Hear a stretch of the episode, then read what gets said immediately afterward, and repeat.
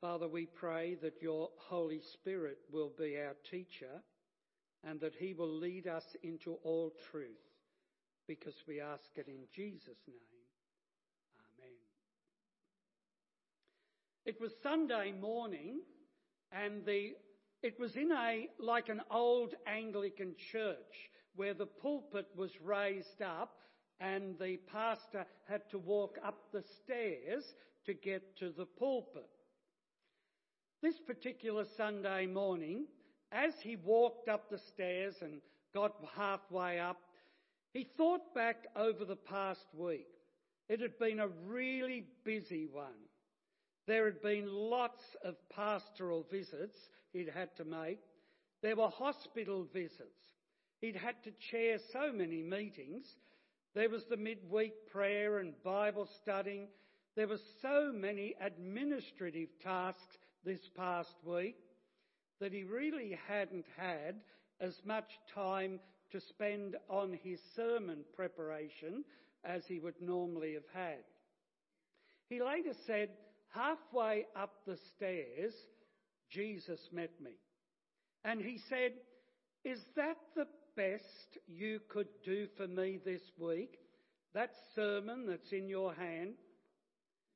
The pastor said, I thought back over the busyness of the week and I said, Yes, Lord, it is the best I can do. The pastor said, That morning, Jesus took that poor thing and it was a trumpet in his hands. Why was it so? It was because the pastor was giving God his best it was because he was not relying upon his own skills of presentation or elocutionary, but he was relying on God to take that message and bring it to the hearts of the people. And as a result, God blessed it. In our churches, January is generally a rest month. Our church activities are in recess and generally don't recommence till February. January is a month for refreshing ourselves in the Word of God and preparing ourselves for the new year of ministry that is before us. As such, Psalm 127 is a good one for us to consider this morning as it provides us with instructions for ministry. It begins, unless the Lord builds the house, its builders labour in vain. The emphasis, the focus, the central point is upon the Lord and not upon the skills of the builder. Psalm 127 is headed a psalm of ascent. There are 15 psalms of ascent, ranging from Psalm 120 to Psalm 134. Four of them are attributed to David, ten are anonymous, and one, Psalm 127, is attributed to Solomon. Now, there is some speculation as to what a psalm of ascent really was. It could have been a song that God's people sang as they walked to Jerusalem for one of the three main feasts each year. Jerusalem was up on a hill, and so they had to ascend it or walk up it. And so it could have been a song of ascent. Also, the Jewish priest are thought to have sung some of these songs as they ascended the 15 steps up to the temple in Jerusalem. But whatever its origins, Psalm 127 is certainly a psalm that speaks to us about service and about ministry for the Lord. It's a psalm that gives us good advice and good instructions. And so it begins. Unless the Lord builds the house, its builders labour in vain. Unless the Lord watches over the city, the watchmen stand guard in vain. You see, the ministry that God has given to us, the opportunities we have of serving Him, are not dependent on our own strength, our own abilities, our own gifts, because our gifts are just that given to us to use for the Lord in the extension of His kingdom. We certainly need to always do the best we can, but not to rely upon our own abilities. Several of the old hymns take up this theme. You may remember the hymn, Stand Up, Stand Up for Jesus. One of the verses say, Stand up, stand up for Jesus, stand in his strength alone. The arm of flesh will fail you. You dare not trust your own. And Martin Luther's great hymn, A Mighty Fortress is Our God, says, Did we in our own strength confide, our striving would be losing were not the right man on our side, the man of God's own choosing. Just ask who that may be. Christ Jesus. It is He. And so it is that this psalm reminds us that ultimately our dependence for our service for the Lord, our ministry for Him, is upon Him. We give Him what we have to offer. We place it in His hands. And like the little boy with the loaves and fishes, then we stand back and see it expand and multiply and be used in feeding of many. Now, one of my tasks as chairman of the Combined Churches of Liverpool is to organise a pastor, a local Christian church pastor, to open each Liverpool council meeting in prayer. I go to each council member, a meeting, to support whoever is opening in prayer. And every time I walk into the council chambers, this is what I see. It's the coat of arms of Liverpool Council. It says the city of Liverpool. And down here is the motto, Nisi Dominus Frustra. And the council translate that as an abbreviation of Psalm 127 verse 1. Without God, all is vain. But if you look at it, Nisi, without, Dominus, God, frustra, from which we get the word frustration. And so it might also be translated without God, frustration. And that certainly will be so in our ministry for the Lord if we depend upon our own strength. Despite his Christian upbringing, the young man, 15 years old, woke up one morning, a Sunday morning in 1850, and he had a real sense of his own sinfulness. He was on his way to church, but a terrific snowstorm came up, and so he decided to walk down a lane, and there was another church, and he went inside. The church was the primitive Methodist chapel at Artillery Street, Newtown in England.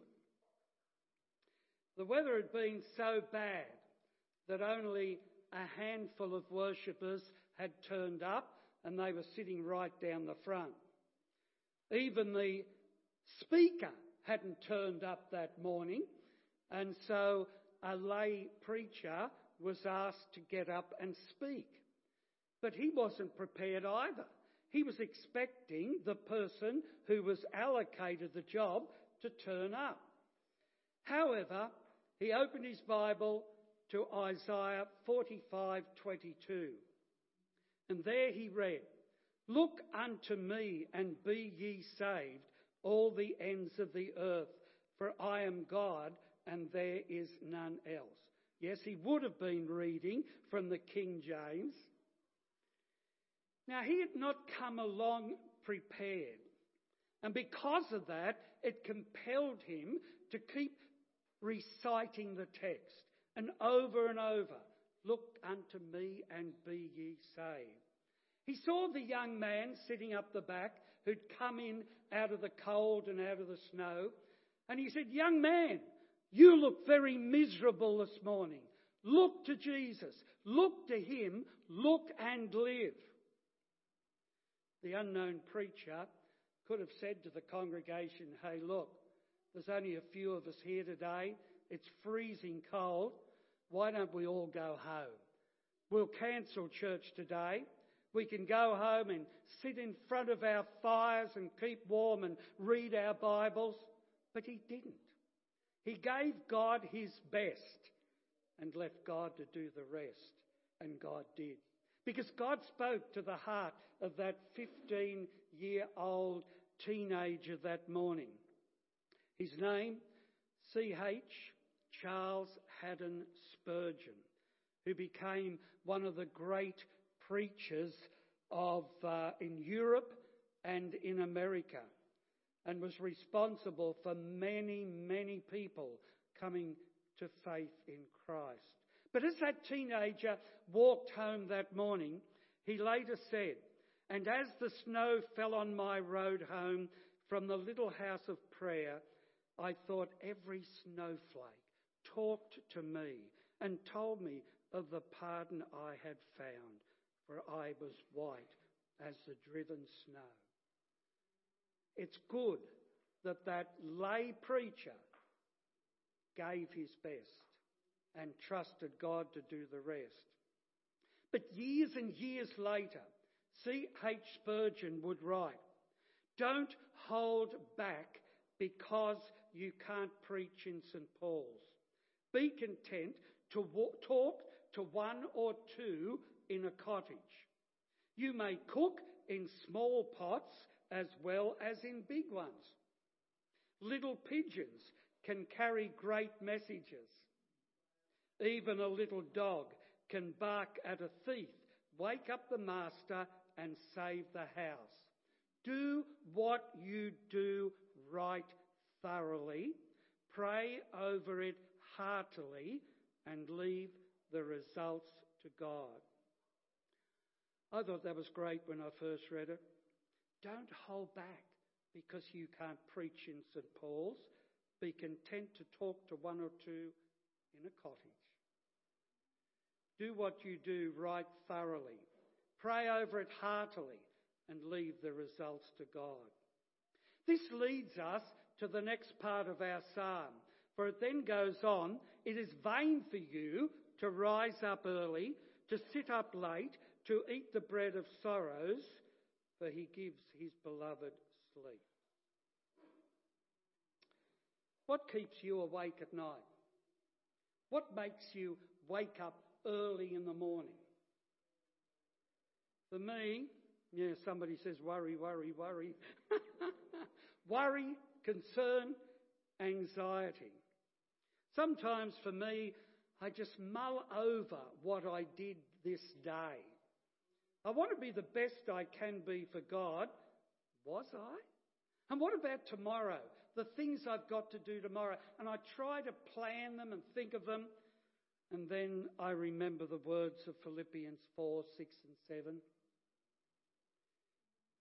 Be not anxious about anything, but in every situation, by prayer and petition with thanksgiving, present your request to God and the peace of God, which transcends all understanding, will guard your hearts and your minds in Christ Jesus.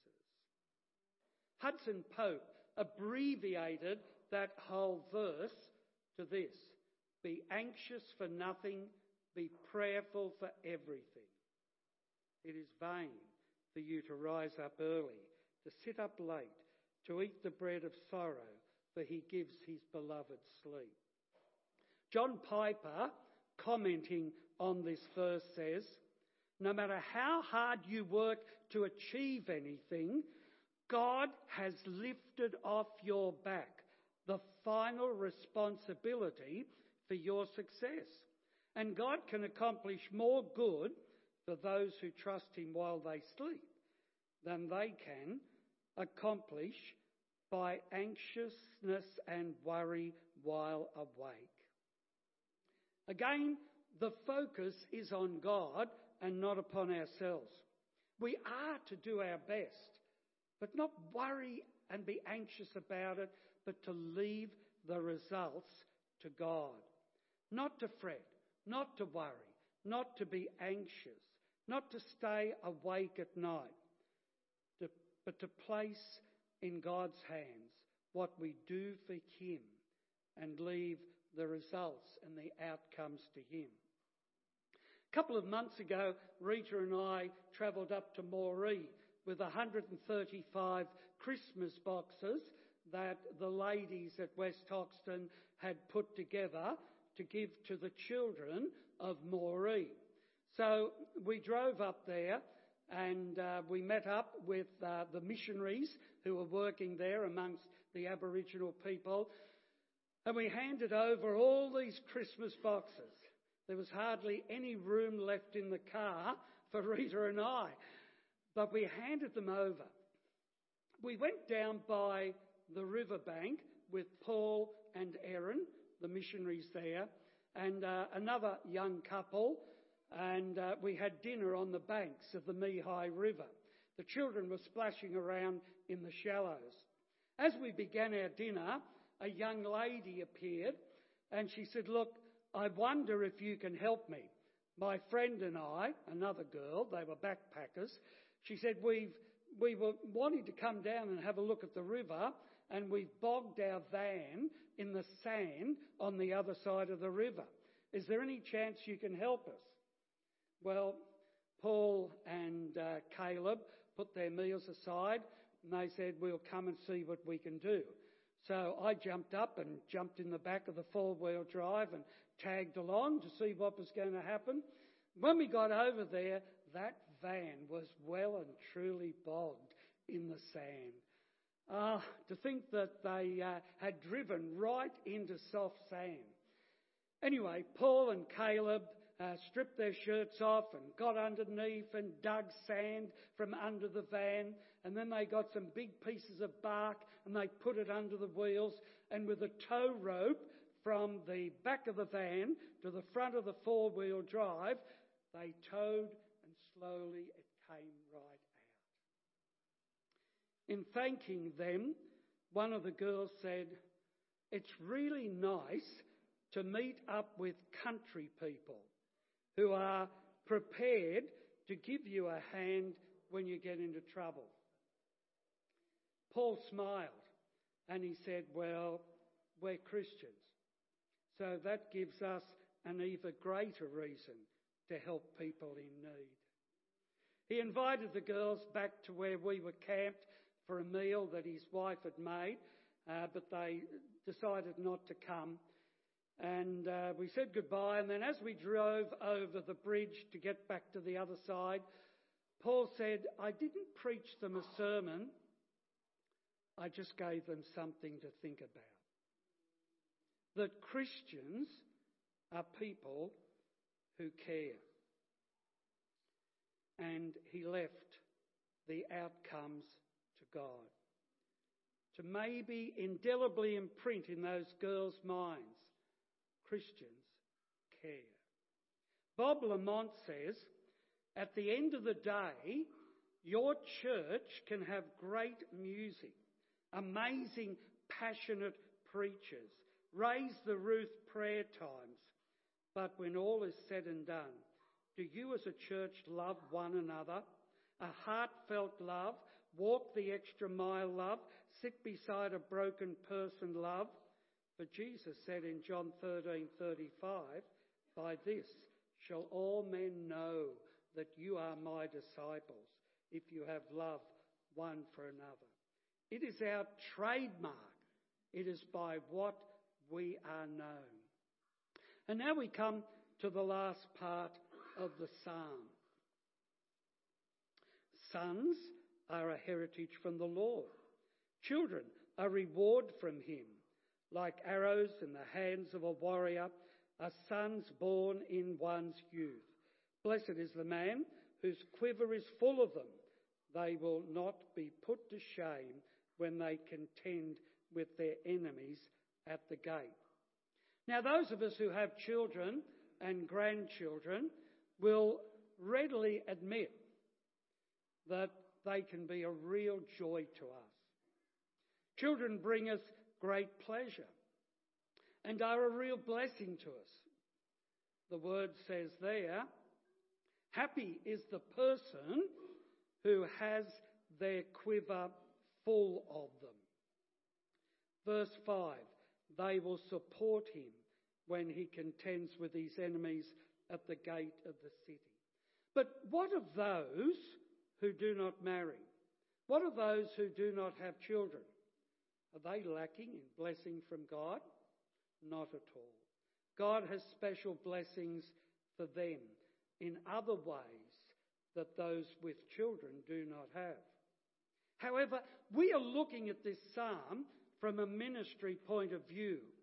And you know, there will be those who give themselves absolutely wholeheartedly to serving the Lord. They are diligent, they pray much, and they see wonderful results. They see many people come to the Lord through their ministry. They have a quiver full of spiritual children, those they have led to the Lord. But there will be those who work just as hard and just as diligently, who pray just as much, and will see little results for their labour. Their quiver appears empty. We need to remind ourselves that we are not results driven, but we are obedience driven. 2 Corinthians 5:14 reminds us why we serve the Lord. For Christ's love compels us. Rita and I were in a church at uh, Christmas over at Parramatta, and we were looking at Bible verses they had uh, on plaques all around the hall. And one of them said, and it sort of wasn't quite scripture, but it might have been a free translation of this verse. It said, Christ's love impels us. As I thought about it, I thought, isn't that good? Christ's love does compel us, and the word impel means to thrust forward. And Christ's love does impel us to share his love with others. Zephaniah 3:16 says, "Do not let your hands hang limp." Galatians 6:9, "Let us not become weary in doing good, for at the proper time we will reap a harvest if we do not give up." So our task, whether it's a church-related ministry, whether it's a ministry to our family, a ministry to our neighbours, whatever it is, let's keep our light shining for the Lord. Let's keep setting an example. Let's keep praying. Let's actively love people and diligently reach out to those who God has given us to minister to. Don't become weary. Don't let your hands hang limp. Don't fret about the results, but leave them to God. We read this morning from Colossians 3:17, whatever you do in word or deed, do it all in the name of the Lord Jesus, giving thanks to God the Father through him. Now, one of the things I do is each Tuesday during the year as a mission rep, I attend SMBC, Sydney Missionary and Bible College. And recently at Ministry Matters, I listened to a missionary couple uh, who were on furlough from Afghanistan. He works in internet technology and she is a psychiatrist. And uh, they are missionaries, but they would only be allowed to enter the country if they had some life skills with which they could assist the people. They said, sometimes our supporters ask, how many people have you led to Christ? They expect results. They have expectations of us. And this couple replied, Our task is to conduct ourselves in our everyday lives in a way that gives us credibility, otherwise, we devalue our message. I thought that was good. Here I was in the front row writing it down. To conduct ourselves in our everyday lives in a way that gives us credibility, otherwise, we devalue our message. And then they told a story of a local man in Afghanistan who was imprisoned for becoming a Christian and refusing to renounce Christ. An American journalist heard about it and decided to see if he could get permission to interview the man to do a human relations article for his newspaper. He asked the man, when he got to see him in the prison, how was it possible that he had become a Christian in Afghanistan? And the man replied that next to him was a house in which a family lived with a couple of children. During the Civil War, a bomb hit that house and blew it apart. He knew that the parents were in at the market buying food and there were two children there. The place was reduced to rubble, except for a couple of parts of the wall still standing. And as he looked out his window, he saw two foreigners, two foreign ladies, come and start digging through the rubble looking for the children. The local people just stood around and they said to the ladies, Stop that. It's dangerous. It's hopeless. The children would have been killed and those walls could fall on you at any time. But the ladies refused to listen. They kept working hard, trying to move the rubble to see if there was any sign of the children. Finally, the authorities came along and ordered them to stop. And Afghanistan is a country in which you do not disobey the authorities. And so reluctantly, they stopped. He said, I was impressed by these two ladies. And I went and inquired about them. He said, I wanted to know why they did this when the locals didn't bother. And he said, I found that they were Christians. And he said, I wanted to find out more. I found out what a Christian was. And he said, I surrendered my life to Christ, even though it meant when I was found out being in prison. And so the article was written in the newspaper. A mission, a mission chairman read the article in the newspaper and decided to find out who those ladies were. If they were Christians, there was a fair chance they were missionaries. So he inquired of other missionaries working in Afghanistan and he found their names. They were missionaries, they were now retired.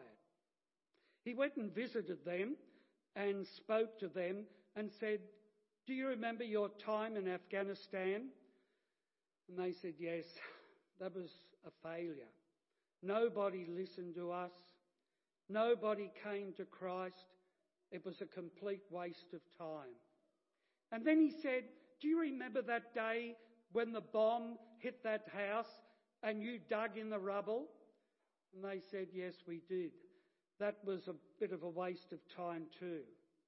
And then the mission chairman told them of the man who had observed them through the window of the house next door and how, because of what they were doing, it led him to commit his life to Christ. Their lives hadn't been a waste. They just didn't know the whole story. Christ urges us to begin this new year of service and ministry for Him. To live our lives in a way that gives credibility to the gospel. So that when we have opportunities of sharing Christ with others, of telling them about Him, that because of our lives, like those two ladies, because of our lives, they will want to know more. You know, we are not called to be successful as the world views success. The world has expectations. The world wants numbers. The world wants results. Outcomes are a word that is often used today. God calls us to be faithful in the task He has given us and to leave the outcomes to Him. So we won't always see results for our labours, but don't let that deter us. Isaiah 55:11 reminds us that God says, "My word shall not return to me void or empty, but shall accomplish what I please, and it shall prosper in the thing for which I sent it." And another good verse, one that we should all memorize, 1 Corinthians 15:58.